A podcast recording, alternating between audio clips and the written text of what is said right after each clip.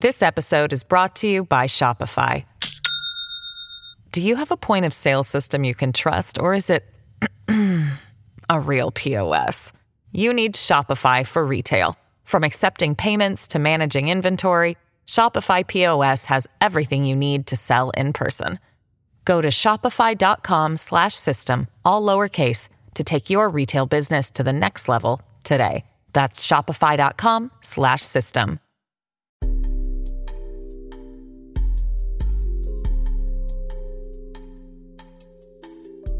Hello, everybody. Welcome back to New Books in Gender, a podcast channel on the New Books Network. I'm Dr. Christina Gessler, the host of the channel. Today, we'll be talking to Erica Bauermeister about her new book, House Lessons Renovating a Life. Welcome, Erica. Thank you. Pleasure to be here. Could you tell us a little bit about yourself? Sure. Um, I actually started out in a very traditional academic way. Um, I went and got a PhD in literature from the University of Washington. I taught there and at Antioch University. And I was the co author of two different guides to books. One was called 500 Great Books by Women, a reader's guide. And that was kind of my reaction in the mid 1990s to not seeing as many women in the academic canon as I might have liked. And then we did a children's version called Let's Hear It for the Girls, which was for two to 14 year olds to get books with strong female protagonists into the hands of younger children. Um, and then I sort of went on a walkabout. Um, I became a mom. I was a stay at home mom for a while. We lived in Italy for a couple of years. Uh, and I got deeply into food and the culture of Italy. And then we came back to the United States. I was writing for hire and trying to write creatively on the side, not getting anything published um, of my own. And then I made the strange decision that I was going to flip the equation. I had been renovating houses and kind of helping my friends with real estate for free. And I thought, what if I do the real estate for money and the writing for free and see what happens? So I did that.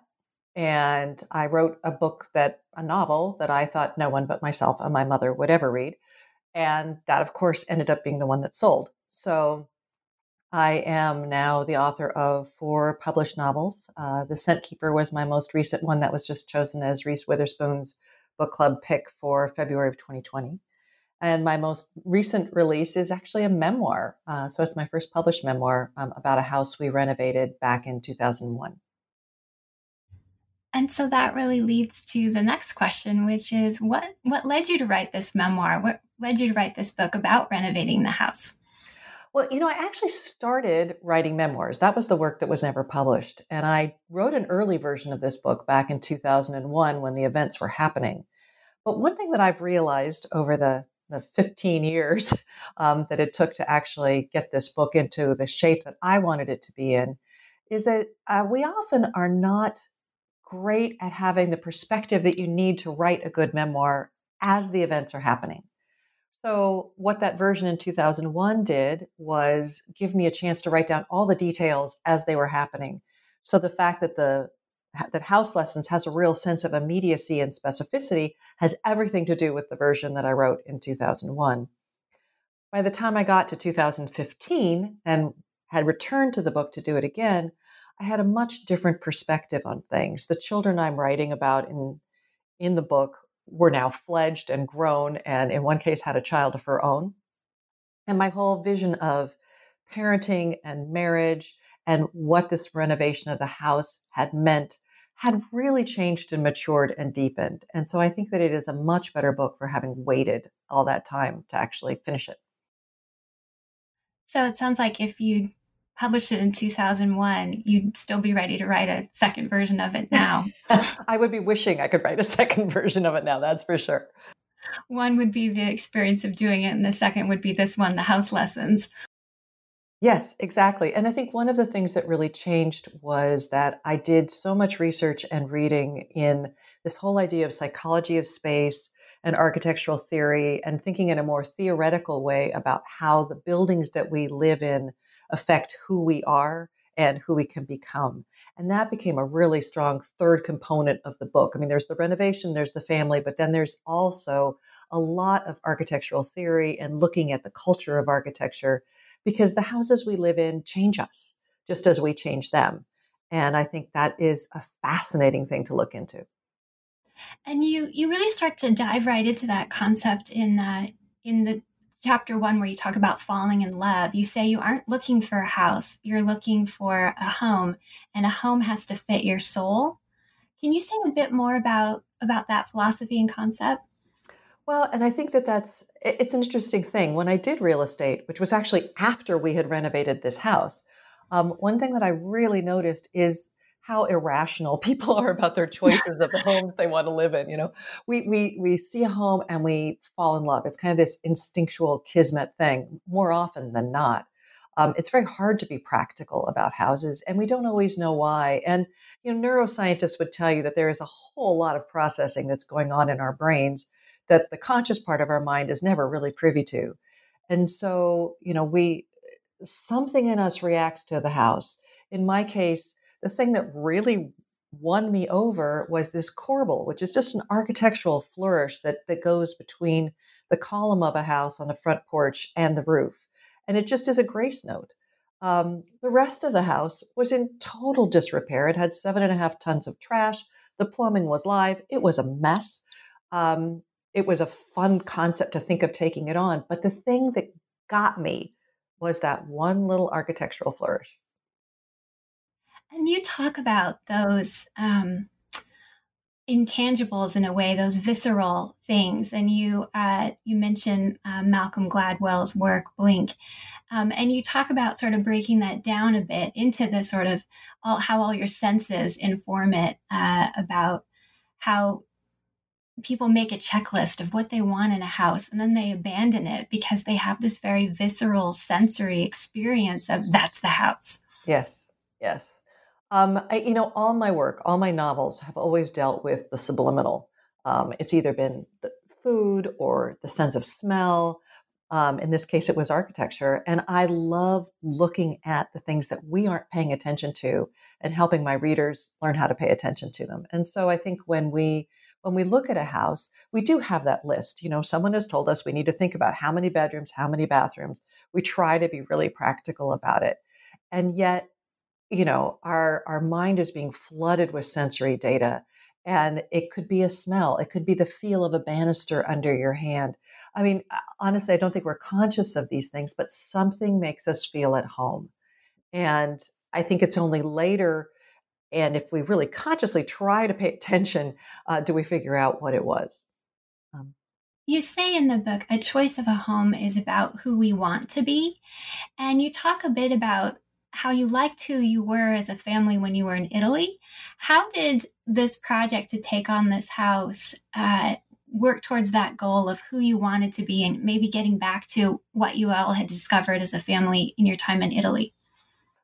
so that was a that was an amazing time when we lived there. I mean, we we had been living in Seattle, which is very fast paced, very technologically based, and uh, we had lived in this kind of rambling craftsman. And then we go to Italy, and we are in an apartment, probably a third of the size of our house.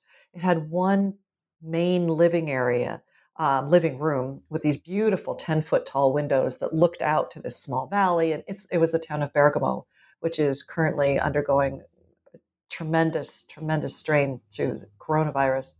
Um, and our thoughts are with them. Um, it is a beautiful place. And the view that we had was just lovely. And and all the bedrooms were kind of off the side of this main area. And it and it functioned like a piazza. You know, it brought us all together. And when we moved home uh, to Seattle, we moved into a house that didn't have that area the front room was dark. It was in the north end. It was, um, you had to think about going there. You didn't naturally go there. And we came back to the, to the United States. Our, my daughter was going into adolescence. All of a sudden that hit and the structure of the house just wasn't helping. The kids would just sort of fly off to their bedrooms and there was no natural gathering place. And I really wanted that. And the, and the thing about the house that we discovered in Port Townsend which is an American Foursquare. Uh, and a Foursquare has four bed, four rooms down, four main rooms down, and then four rooms up. It's a very efficient, economical design. There's no hallways. Uh, every room leads to the next one through these sort of beautiful partial openings. And as a result, it's a natural, naturally social house with very logical places to gather. And um, for me, I tend to be a rather shy person, very introverted. I don't like social gatherings that much. I get nervous in parties. And a four square house, because it both is open, which allows for flow and encourages flow, but each room is sort of this own little separate, lovely, magical space. So it, it kind of feels like the house has your back. You know, it, it, it's not a great room where you're exposed there's always a place to kind of feel both safe and able to see everything. Uh, it's kind of a large equivalent of a window seat in that way, where you can both snuggle in, but you get to have a great view. And you you talk about that uh, in your book. You say humans are most comfortable in structures where they can observe and feel safe at the same time, and that's so rare to have both of those in one place. I can see why the Seattle house no longer offered that, and you set out to find a, a, new home. And you talk about wanting that feeling of piazza in the new home because you're making pasta and trying to lure your daughter home for dinner. Uh, and so you tell us how you set about trying to find an, a new house. Well, actually, neither my children nor my husband wanted to move. I mean, we had mm-hmm. just moved back from Seattle and they saw absolutely no reason to relocate. And so we had actually been looking for land. My husband was kind of trying to divert my attention, you know, give her a project, make her look over here. And so we were looking for land that we would build on in 10, 15 years when the kids went off to college. Um, but what happened was we went to the Olympic Peninsula, which is this large tract of land, you know, close to the size of Massachusetts. It's really very large. It's west of Seattle, uh, sort of between Seattle and the Pacific Ocean. And um, it's very rugged. It doesn't have very many people. Um, in fact, our entire county has 33,000 people, and the town of Port Townsend has less than 10.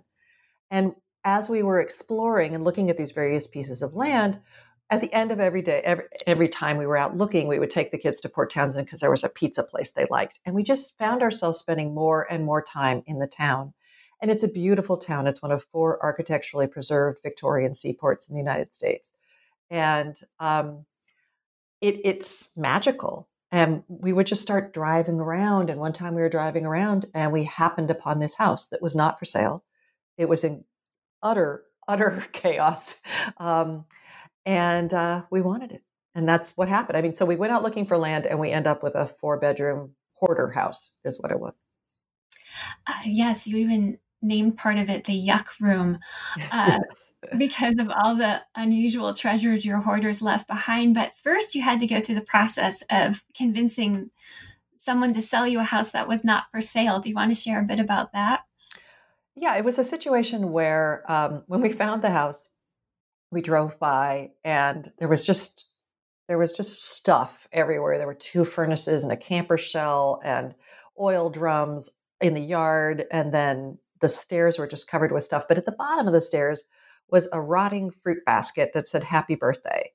And we thought, that's a sign that everything is not as it should be inside the house.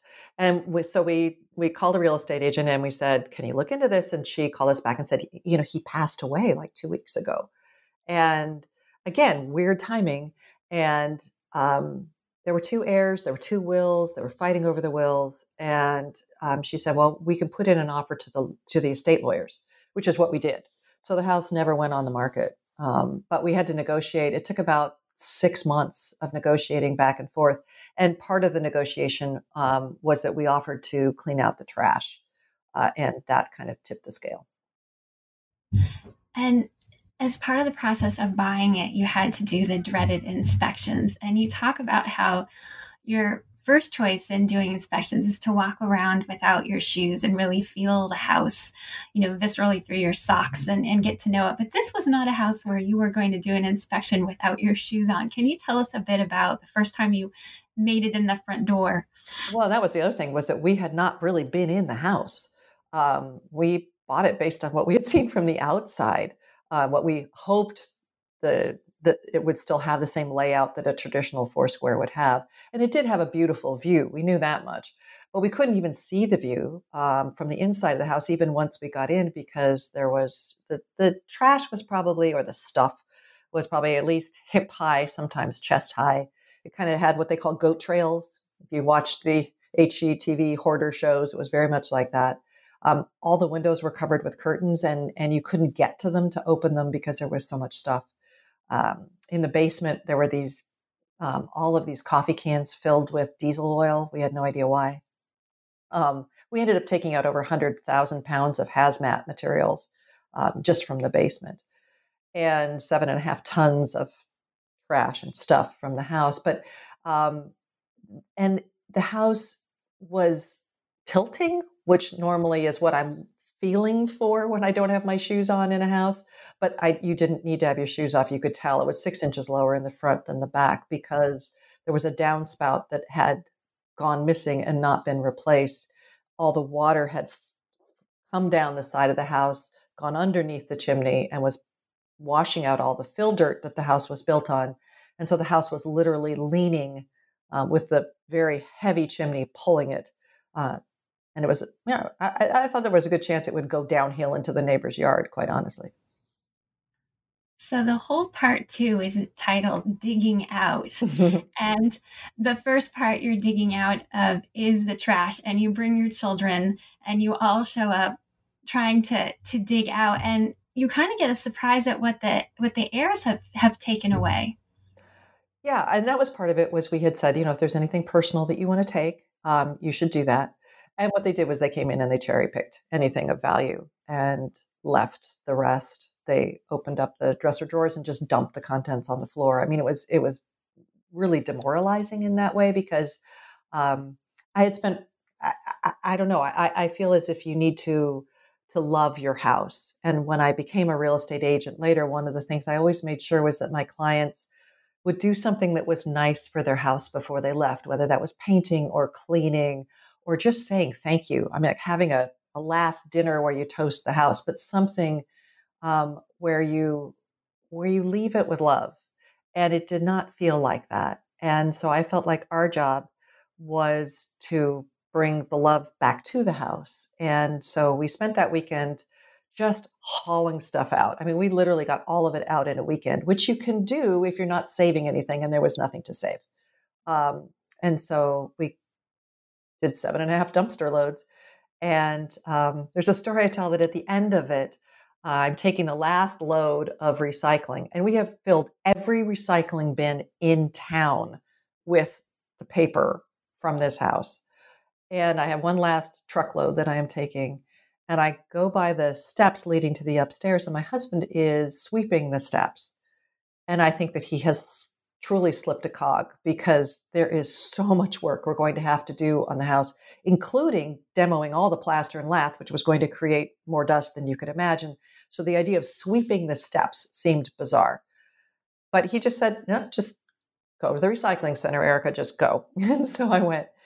And when I came back, the house was quiet and he was finished. And I passed those stairs and I looked up and they were clean and the light was coming in the window at the landing and I could feel the house coming back into itself. I mean, that was exactly what it needed. It needed that moment of love. And you talk about that quite a bit in the book about the theme of listening. And now that the house is cleaned out and it's respected, you talk about the importance of respect for that for the home in all the decisions that you're going to make. In that moment, you kind of those two things came together. You can start listening to the house and the house is feeling respected. Yes, exactly. And I think that eh, at one point I talk about what's the difference between renovation, remodeling, and restoring. And a restoration is to go back to museum quality, what the house was originally. Remodeling is whatever the heck you want to do, but in the middle is renovation. And I think that that is an incredibly important theme in the book. I think it's also incredibly important when you're dealing with an old home. And yet you want to bring contemporary aspects to it. And that is to re- respect the design and the character of the original house and to manage to dovetail the needs of its contemporary inhabitants in a way that feels as if it should have it, it had either had always been that way or should have always been that way and the larger town itself really embraces that philosophy it sounds like from what you described that that there's so much victorian architecture there and just even a neighbor who came by and sort of gave you a little story about the importance of the palm trees in the front yard. And, and there was a sense of the purpose behind preservation. Yes. I mean, it's an interesting town in that the original thought was that the main railway coming up from Tacoma um, would could either go to Seattle or it could come to Port Townsend because Port Townsend was the first port of entry as you're coming in from the Pacific Ocean. And back in the late 1800s, it actually made sense that Port Townsend might be the terminus of the railroad. And so there was all this beautiful infrastructure and all these gorgeous houses that were built. And then the decision was made to send the railroad to Seattle instead. And basically, Port Townsend froze. It was kind of like Pompeii had happened. Everything was an architectural Pompeii. Everything got frozen. There was no money to remodel, to change for decades and decades.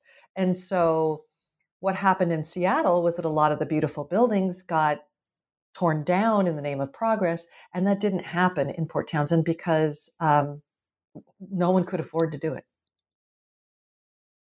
And you talk about how uh, the purpose of a home's design is to make us feel alive. And now the house is coming back to life. It's cleaned out, it's getting some fresh air into it. And you have to find an architect and a builder to help you on your uh, process. Can you tell us about choosing them and the process of finding them? Yeah, I mean, I have I have very strong um, beliefs about what I want architects to be. You know, on the one hand, I have such respect for the architects that create what are essentially works of art. Um, they aren't necessarily livable, but gosh, they're beautiful. Um, what I wanted was what I would call a collaborative architect, who's kind of the interface between the design of the house and the people that are going to live in it. You know, who pays attention to how these people live and want to live so that the house both embraces those patterns of living and also encourages better ones. And so, um, and when you're dealing with a renovation, you not only need to take into account the needs of the people, but the original design of the house. And we were very lucky in the architect that we got who was able to really look at this four square design and and change it just subtly so that it would fit us. Um, one example was the kitchen had originally been in one of the four main squares of of the original house, and there had been a butler's pantry and back porch that kind of stuck out on the west side. And somewhere along the line, that butler's pantry had been remodeled into a kitchen. And the kitchen, by the time that we got there, was so there'd been so many roof leaks, so much grease. It was just it was just kind of a hellhole. And we literally cut it off the side of the house with a chainsaw. And so then we had to figure out where's the kitchen going to go because we no longer have a kitchen. All we have is the original square where the kitchen was, which had turned into what we call the yuck room because there was a ton of trash in that room alone. And so I'm talking to the architect and saying, okay, where does the kitchen go? And he said, well, I thought it would go in what I would call the yuck room. And it's like, no, no, no, you can't do that. That's a dark room. It doesn't have any views. And he said, well, I would open it up to the dining room so that from the kitchen you would get that same 100 mile view south to Mount Rainier. And while that is not traditional for a 1909 American Foursquare to have the kitchen open to the dining room, what he did was he adapted those partial openings that went between entry and living and then living and dining room. And he recreated that feel between the dining room and the kitchen so that it feels entirely natural. And that's the kind of architect I love working with. And you also needed a builder. Can you tell us about hiring your builder and finding him? Um, well, I, I, I have a joke, which is everybody has their list of things of what you need to look for in an architect. You need to make, you know, you need to check your references, you need to look at your at the, you know, initial estimates, all of those sorts of things. But I have another rule which is you should never be attracted to your architect because that just causes problems. And particularly because we knew that I was going to be running the project, we needed to find a man who A I wasn't attracted to, but B would listen and respect me. And we were very lucky in the in the builder that we found. And there was a, a third component, though, that was driving all this as well, which was cost. Oh, yeah. oh, yeah.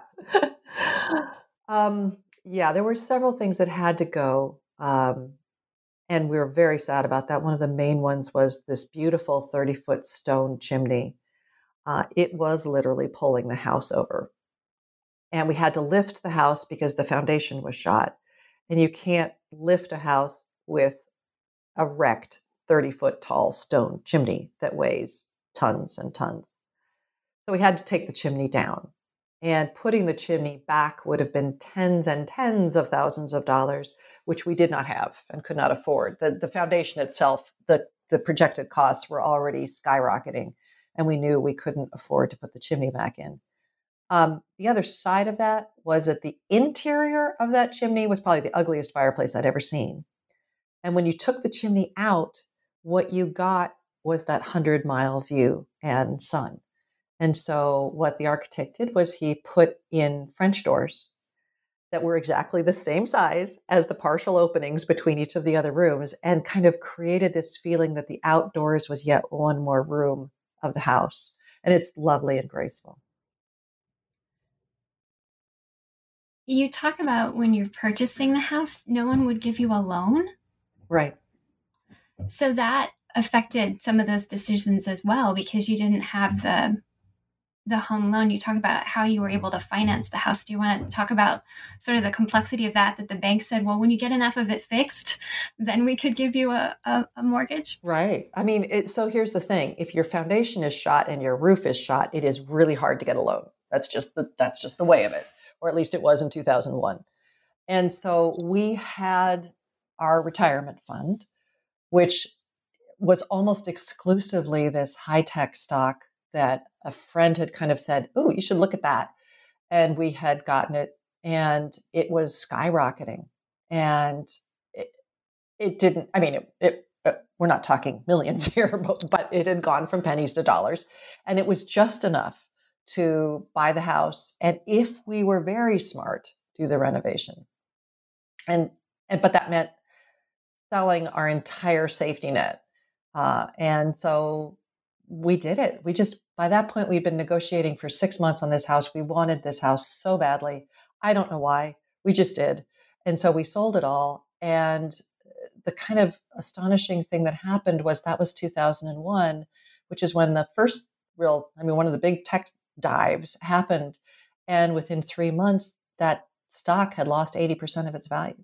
So if we hadn't sold it, we would have lost everything. Wow. And so, with the cost considerations, now you guys have to DIY what you can. Mm-hmm. And so the builders suggest that you guys might want to handle the plaster. And that's a great story. Do you want to talk about what that was like? Um, it it was nothing I had ever done. Certainly nothing my children had ever done. My husband had had a job um, doing demo in when he was a teenager in St. Louis, so he had some experience. But it was one of those things where you know, the contractor just kind of offhandedly said, "Oh, and by the way, you know, if you want to save some money, uh, why don't you do that demo yourself?" But we're talking about demoing the plaster and lath in a 2,400 square foot house, including ceilings. That's a lot of work, um, and we and we were going to do it ourselves. So we we brought the kids out, and we started, and we're not really making much progress you know because we're the kids are using hammers and i'm trying a sledgehammer and and i'm looking at our progress going oh we are going to be here for years. And and my daughter was a, a, teenager with a lot of energy and a lot of emotions you know it's that time of that's time of life and i was premenopausal so i had all the energy and all the hormones and there was just a lot of emotion going around our house and i turned to her and i just said okay honey what makes you angry and she kind of looks at me and cocks an eyebrow. It's like, I don't care. Use it. Go for it. And all of a sudden, we are taking down these walls. And I had no idea what was inside me or inside her. And um, we're all getting into it, and it's working because that's the kind of energy you need. And honestly, if anyone has an angsty teenager, I highly recommend demolition as a therapeutic device great summer job for them. Yes, absolutely. So you say how many tons of plaster this is? Do you recall? Uh... I think it was something like No, I don't. I remember that by the time we added up the trash and the chimney and the plaster and lath, it was equal to half of the house. So by the time we got rid of all that stuff, the house that they actually lifted off the ground was half the weight of what we had bought. And that was part of why he encouraged you to to go ahead and do that, right? The yes. the lighter the house was, the the easier it was to lift it and the less cost in lifting. Mm-hmm. Exactly, exactly. And it all had to happen at some point. We literally couldn't lift the house with the chimney, so that had to go. But the plaster and lath, and then we took down a good portion of the asbestos shingles on the outside, which are also remarkably heavy. Um, all of that was a way to just make it lighter as we lifted it. This episode is brought to you by Shopify. Do you have a point of sale system you can trust, or is it a real POS? You need Shopify for retail. From accepting payments to managing inventory, Shopify POS has everything you need to sell in person. Go to shopify.com slash system, all lowercase to take your retail business to the next level today. That's shopify.com slash system. And so they're doing that so that they can put in a new foundation. Mm-hmm. And so part three is all about really just digging into this whole project, digging into the earth, digging in and getting this done. Um, so tell us about that. Well, and I think the other the other thread that's kind of going through this whole book is um, the renovation of our marriage and the renovation of my view of parenting. And you know, by the time that we had finished that demolition, um, some things had happened that were really worrying and almost catastrophic. And I won't, I'll, we'll leave some secrets for people to read in the book. Um, yeah. But, you know, it really meant that I had to sit back and reconsider who I was as a parent and who I wanted to be. And I needed to get rid of old ways of parenting that I had been brought up with. Um, kind of like I had to get rid of the trash. I mean, there was a lot of that kind of we need to, to um, we need to move forward with a cleaner slate than what we've got now. And I think part three is a lot about looking at where our behaviors come from and who we want to be as we go forward. And there was a long period where we couldn't get our foundation because the city had never approved a foundation like ours before. Uh, it involved putting galvanized pipe many feet into the ground um, so that it would provide a structure inside that fill dirt so that then the foundation could be attached to that and the house attached to the foundation. Um, and, and literally no one had ever done that in Port Townsend before. And so it took them, oh, three months to approve our engineering plans. And during that period of time, there was a lot of self reflection going on and a lot of considering who we would want to be in this house. And I think it was, it was, you know, oftentimes we get frustrated by those pauses, but sometimes some of the best thinking comes out of them. And just so listeners understand, you all at this time period have a house in Seattle, and the house that you're renovating is not habitable. So, how are you navigating the difference between those two spaces? I am driving the two hours and the ferry ride back and forth in order to do that because yeah there was no way we could have lived in it and you talk about how sometimes you and your husband are only seeing each other as sort of passing the baton in the driveway one gives an update on what they've accomplished and the other one heads out can you talk about what the schedule was like and how you all um, managed to to negotiate two such separate spaces. Um, it was insane. I mean, and and what seemed ridiculous was that we went into this because I was missing our feeling of family, and in my effort to try to, you know, get there again, um, I we were spending less time than we had ever spent together, and we were moving at a speed and um, that was not productive. That was not family oriented in any way, and so um, it was it was counterproductive to say the least in that regard. Um, on the other hand, uh, what it allowed was for my husband to be the parent on deck. And my husband is fabulous with teenagers, and I am not. I am a control uh, freak, and that is not great with a teenager. And so those those couple of days a week that I was not on deck, um, gave my daughter a, some room to be herself, and it gave me a place to be myself, um, not as a mother, but as a woman and an individual and someone who was being treated professionally. And I think that distance really made a big difference. And you talk about um, how your and your husband's uh, upbringing, the difference there starts to really become more apparent to both of you that when he was a teenager, his mother let him bicycle across country. And when you were a teenager, you were trying to make thoughtful, careful decisions. Can you talk a bit about um, how those differences in your personalities are coming out now in this project? Well, and, and they always say, you know, opposites attract. And in that way, we really are. I mean, I was brought up to be very careful. I mean, we did not break rules. Um, we did not break bones. I mean, you know, we just, we, we, um, you know, we were a family where you wore your seatbelt. And Ben grew up in a family where when he was 13, his sister was 14, his other brother was 16. Uh, his parents went to do psychological evaluations of um, missionaries in Papua New Guinea. And the kids were in charge of the house for three weeks. And there were people that looked in on them. They weren't, it wasn't completely home alone. But um, um, something like that would never have entered my parents' mind, and it would never enter my mind. Um, but it made him the person that he is, which is someone who is willing to take risks. And he rightly says that there is a different kind of risk, but a risk in cocooning your children too heavily. Um, in fact, there's a funny story. I was reading this book to my father in law. He was in a rehabilitation center, and I was reading him chapters. And I read the chapter where I'm talking about the differences in our upbringing. And I read this line where I'm talking about Ben bicycling across the country, and um, and he said, and Ben had said it was fine. And in italics, I write, "Yeah, you say that now because nothing happened." And my father-in-law just looks at me and he goes, "Everything happened," and and that's the difference.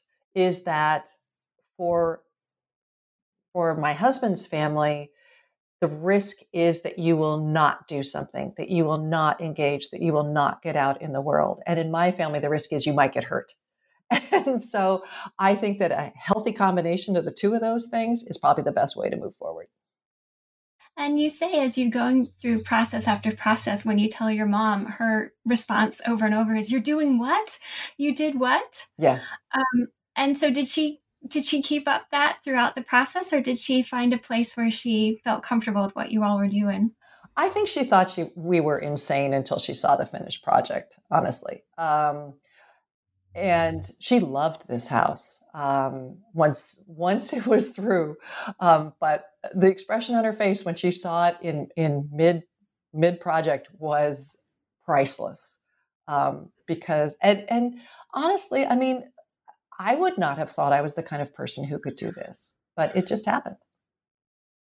It Sounds like a lot of gut instinct led you along this entire thing in a way that's taken you by surprise.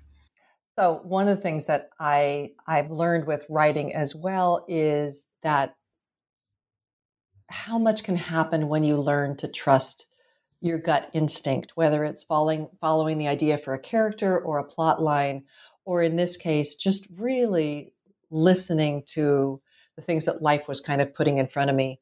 I always know when I'm supposed to work on a book because life starts handing me the people and the the Google search. Uh, you know, I'll do I'll, I'll I'll make a typo on a Google search and I will get an a link to something that is what I need, or I will meet someone who happens to be an expert in the field I'm supposed to be researching for my book.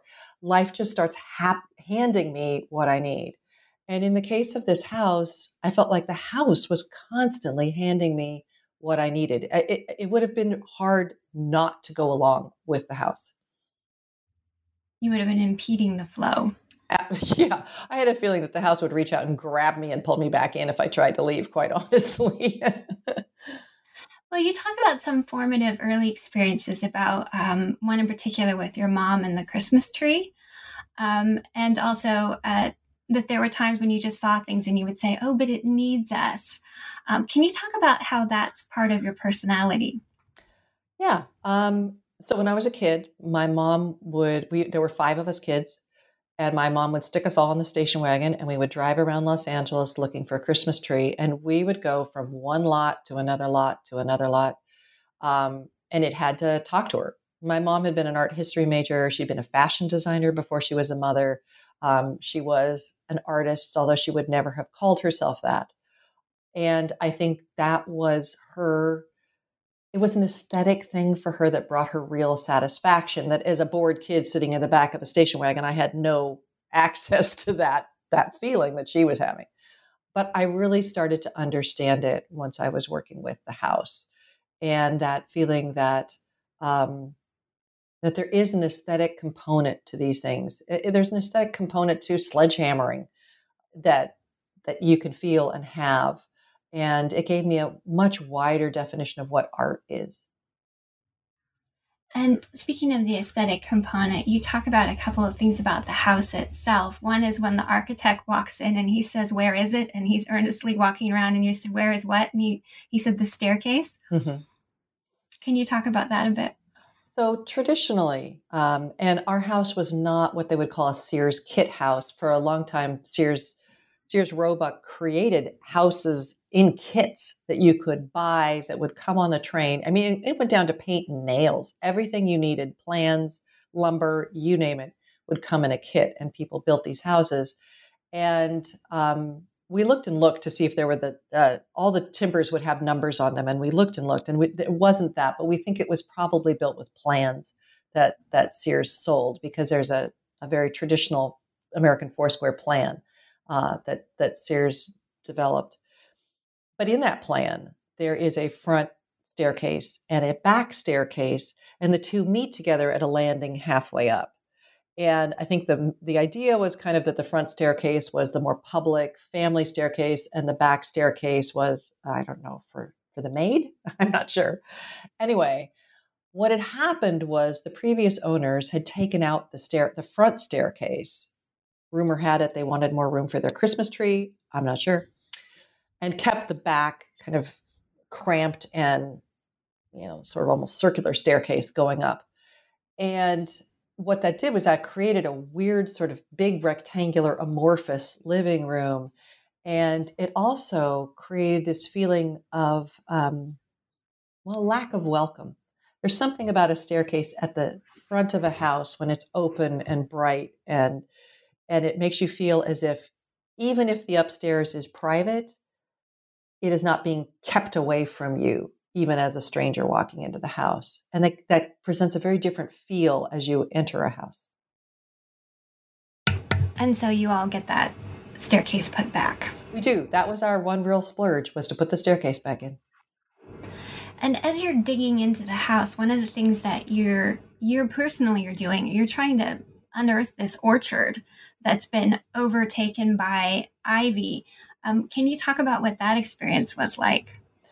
Well, you know, it's right up there with sledgehammering in terms of catharsis because um, ivy, there's nothing that you can do except just pull and pull and pull and pull, and and you have to be careful how you do it so that if it's firmly attached to a tree, you're not hurting the tree.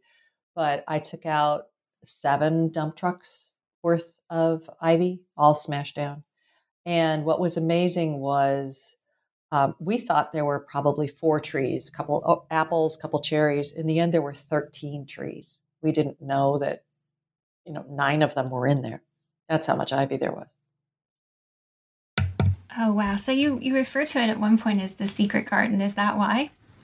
Yeah, um, and it's a it still is a very magical place. Um, in the end, um, someone had planted two large evergreen trees a redwood and a spruce back to back. And um, they were so close together and they had grown to be about 50 feet tall and they were killing each other. And so we'd had to take them down, and that left kind of a gap in the secret garden. And that's where we ended up putting my writing shed, was where those trees had once stood. And so it faces into the orchard, and that's where I sit to write my books now. And it's beautiful. And finding the person who was going to build your writing shed was another moment of serendipity, wasn't it? It was, and it proved that I really need to do my research a little more. But um, yeah, I, I was, I had a, an idea of what I wanted for the writing shed. I knew I wanted it to be small, you know, no more than eight by eight.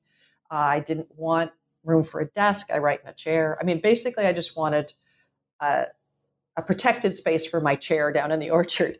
And I was driving into town and I saw this building that was exactly what I wanted. And there was this old man that came out and told me it was his office and told me he could build one. And I thought, I looked into the workshop and saw these young people and I thought they were his crew, and they were not.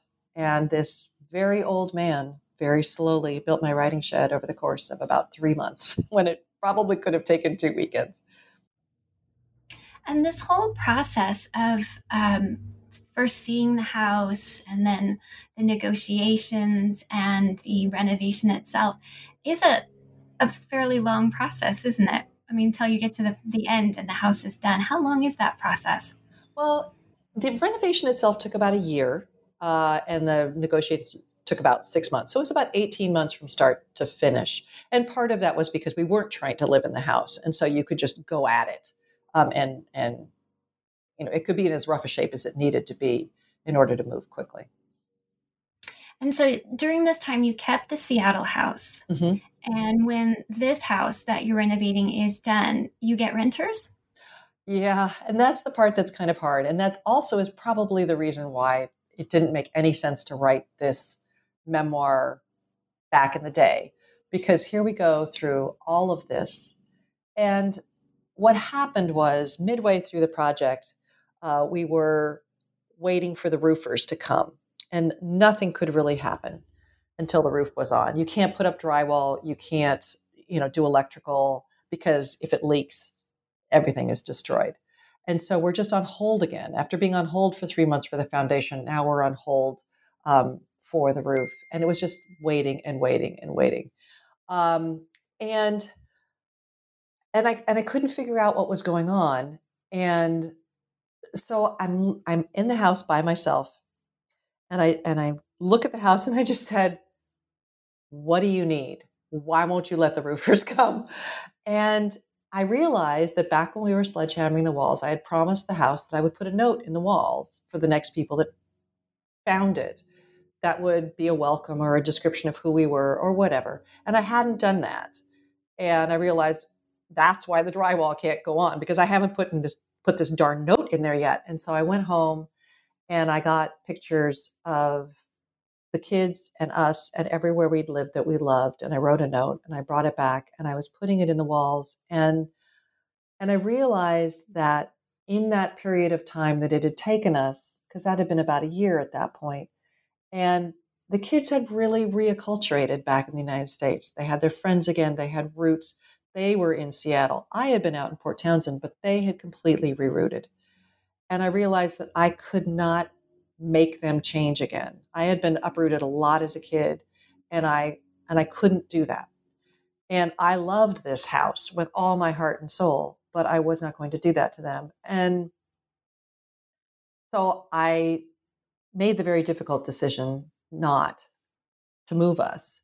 And the next day the roofers showed up. but the other thing I think that's important, and it's particularly important right now when we're kind of in the midst of this coronavirus thing, that something that affected my decision that I didn't even realize how much it was affecting it at the time was that that was when 9 11 happened. Um, I made this decision probably a month after that.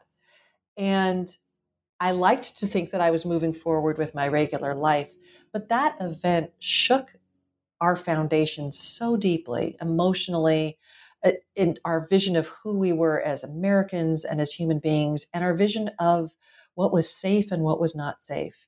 And I think the downline emotional repercussions of that were huge. And I think that had a lot to do with why I made that decision. I, I wanted my family first, and I knew that they were happiest where they were.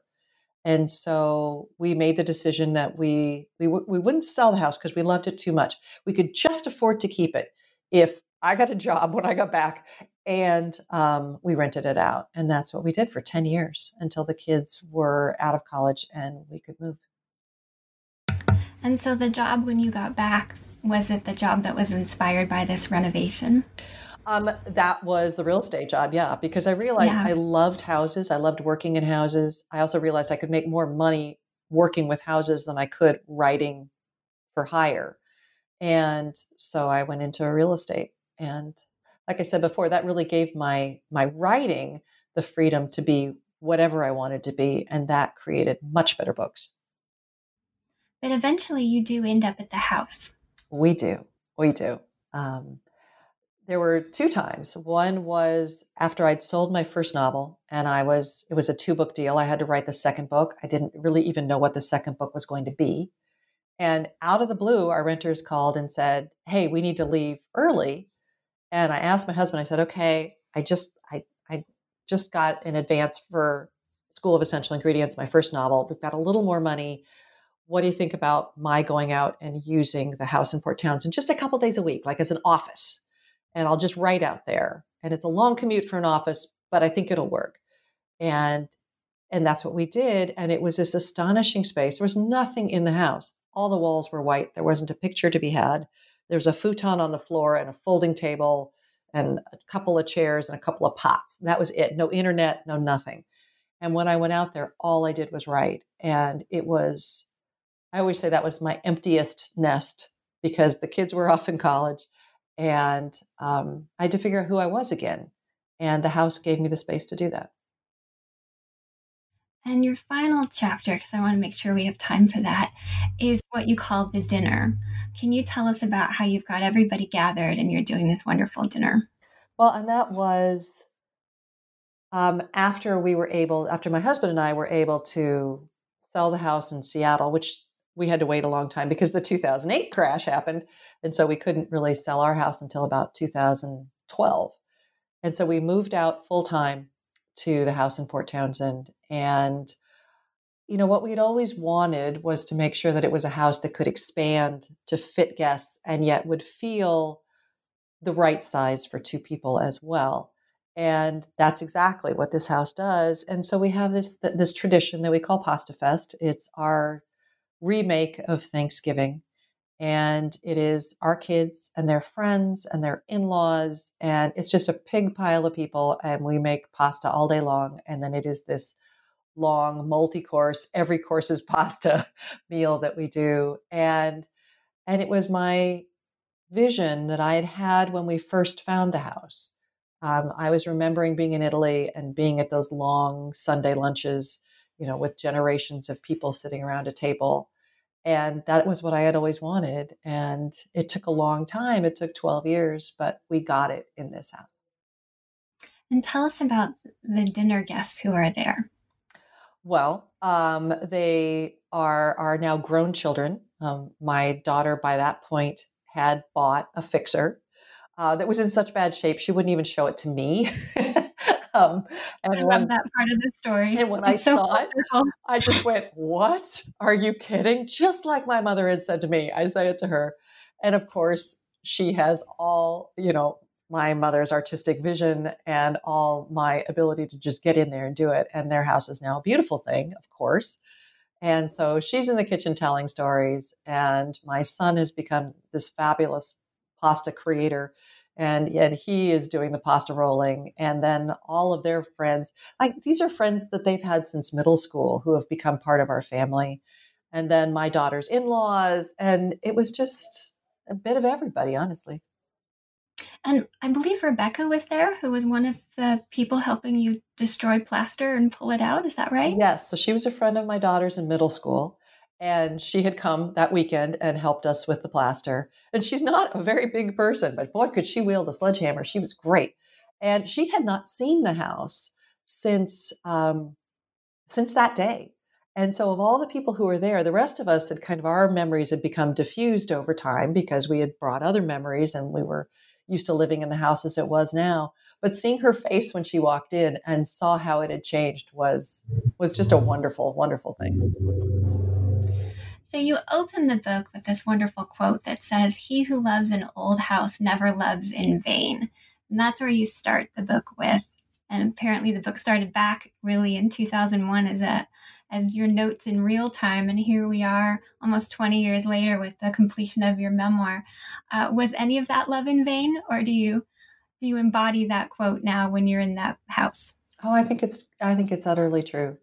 You know, I really do. Um, I think you have to be a particular kind of person to be a renovator, and not everybody wants to be. Um, I tell the example of when I was in real estate, and I would ask my clients how they wanted, how they cooked in a kitchen, because I think there are people who, you know, they only want to do takeout or go to restaurants, and those people they are not going to want to be renovators. They're going to want a new house. They're going to want trouble free, and then, um, but the people who are renovators are the people that can they they love to open a refrigerator and go oh my gosh, I have a bit of this, a bit of this, a bit of this, all these leftovers. What can I make that's new and exciting and fun? And and there's a lot of caretaking in that. You know, we're the same kind of people that pick up stray dogs. you know, um, we are maternal, and you can be male or female and have that kind of maternal instinct. I think, but that that desire to take something and make it better, and I think in a way that really was what I was looking for in this house. I didn't realize it until I was rewriting this book in 2015 that it seemed so strange that my reaction to coming back from Italy, where everything was so beautiful and aesthetic and um, steeped in tradition, was to buy the ugliest house you could see. And yet it made perfect sense that the way to come home was to take something that nobody was taking care of and to turn it back into what it had once been and to make it a house that you could pass down through generations. That is a lovely way to sum up the book and, and the philosophy of the book. We have a few minutes left. Would you like to tell us about uh, your current project or a future one that you have going? What are you doing out in your writing shed that you'd like to tell us about? well, you know, it's a really interesting time to be a writer because nobody knows. You know, if, if you're someone who's listening to this 18 months from now, you know what the future looks like. But right now, we don't. You know, we don't know if there's going to be a vaccine in six months and everything goes back to normal and we all kind of shake our heads like, well, that was a bad dream. Um, or if our society is going to be completely different. And writing into that is a very strange concept. And so anything you write, um, you kind of have that in the back of your mind. So I can't exactly tell you what I'm working on, except to tell you that it's a it's a novel. It's in the opening stages, and I've learned not to talk about those things. But I think one of the things that I am working with is the concept of right now. I look at our world and I see people, different people watching the same thing a newscast, a, a, a Facebook post, a, a, picture, and getting such completely different things out of it. And that's kind of the basis of the book is how do we how do we work? How do we how do we talk across those differences? How do we acknowledge that there's more than one way to see anything in our world? Oh, that sounds lovely. And it sounds like it uh, builds on some of the themes that you were really talking about in house lessons about listening, about uh, empathy, about imagining more than one possibility. You talk about how you and Ben had sort of imagined what what the possibility was for the kitchen, and yet when the architect presented it, you were both like, "Oh, we mm-hmm. like that. We hadn't thought of that." Mm-hmm. Um, so it sounds like whatever you're going with now, and I look forward to hearing about it in the future. Hopefully, you'll come back and tell us when you're ready about your new book. Um, sounds like it will be incorporating some of those lovely themes that you laid out for us and um, in your house lessons and the things you learned while you were renovating a life. Thank you. Thank you. Yeah, it, it, was interesting. One time, a friend of mine said, You know, we always write the same book over and over. And if you were going to be right, if you were going to say what the book is you write over and over, what would it be about? And I would say, it has everything to do with paying attention to the subliminal, the things we're not paying attention to. But also, above all, every book that I write is the basis of it is compassion. And I think that that is, you know, if you can have compassion when it comes to an architectural project, that's exactly what I was doing. That's lovely. Thank you for for sharing your time with us today and telling us about your book. Again, this is New Books in Gender. I'm Dr. Christina Gessler, and we've been talking with Erica Bauermeister about her memoir, House Lessons: Renovating a Life. Thank you, Erica. Thank you.